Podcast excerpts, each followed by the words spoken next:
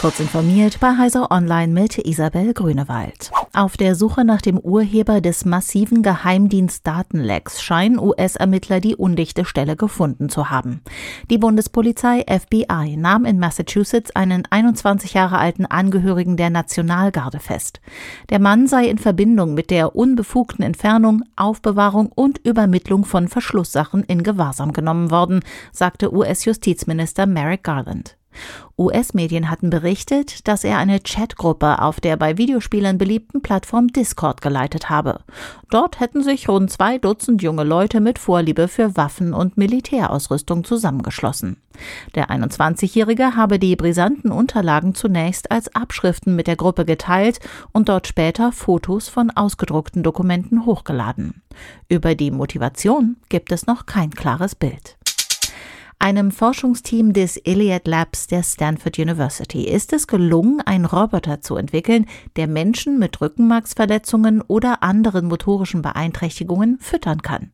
Der Roboter ist dabei in der Lage, nahezu jegliches Essen aufzunehmen und in den Mund des Pflegebedürftigen einzuführen. Herkömmliche Roboter sind limitiert, wenn es darum geht, das Essen direkt in den Mund zu schieben. Hier setzt der dreiarmige Roboter der Stanford University an.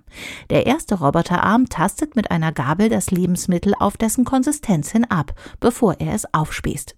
Der zweite Roboterarm schiebt es auf den Löffel eines dritten Roboterarms. Der führt den Löffel schließlich in den Mund des Pflegebedürftigen unter optimiertem Winkel ein.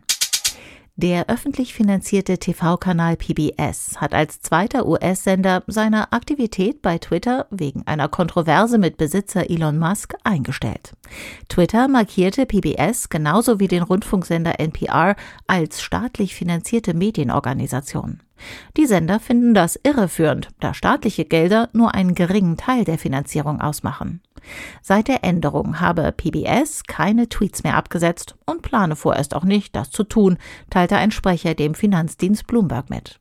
Auch NPR will die mehr als 50 Nutzerkonten bei Twitter bis auf weiteres nicht mehr mit neuen Inhalten versorgen. Das Opernglas wird digital. Erstmals können Klassikfans an der Düsseldorfer Oper am Rhein bei einer Aufführung von Die tote Stadt mit Augmented Reality Brillen in eine digitale Welt eintauchen. Die Zuschauer können sich Informationen über Stück, Musik und Solisten digital zuspielen lassen oder auch einen Blick in den Orchestergraben werfen. Allerdings ist die Zahl der Brillen derzeit noch auf 30 beschränkt. Auch bei den Bayreuther Festspielen sollen in diesem Sommer bei einer Parsifal-Inszenierung AR-Brillen zum Einsatz kommen. Diese und weitere aktuelle Nachrichten finden Sie ausführlich auf heise.de.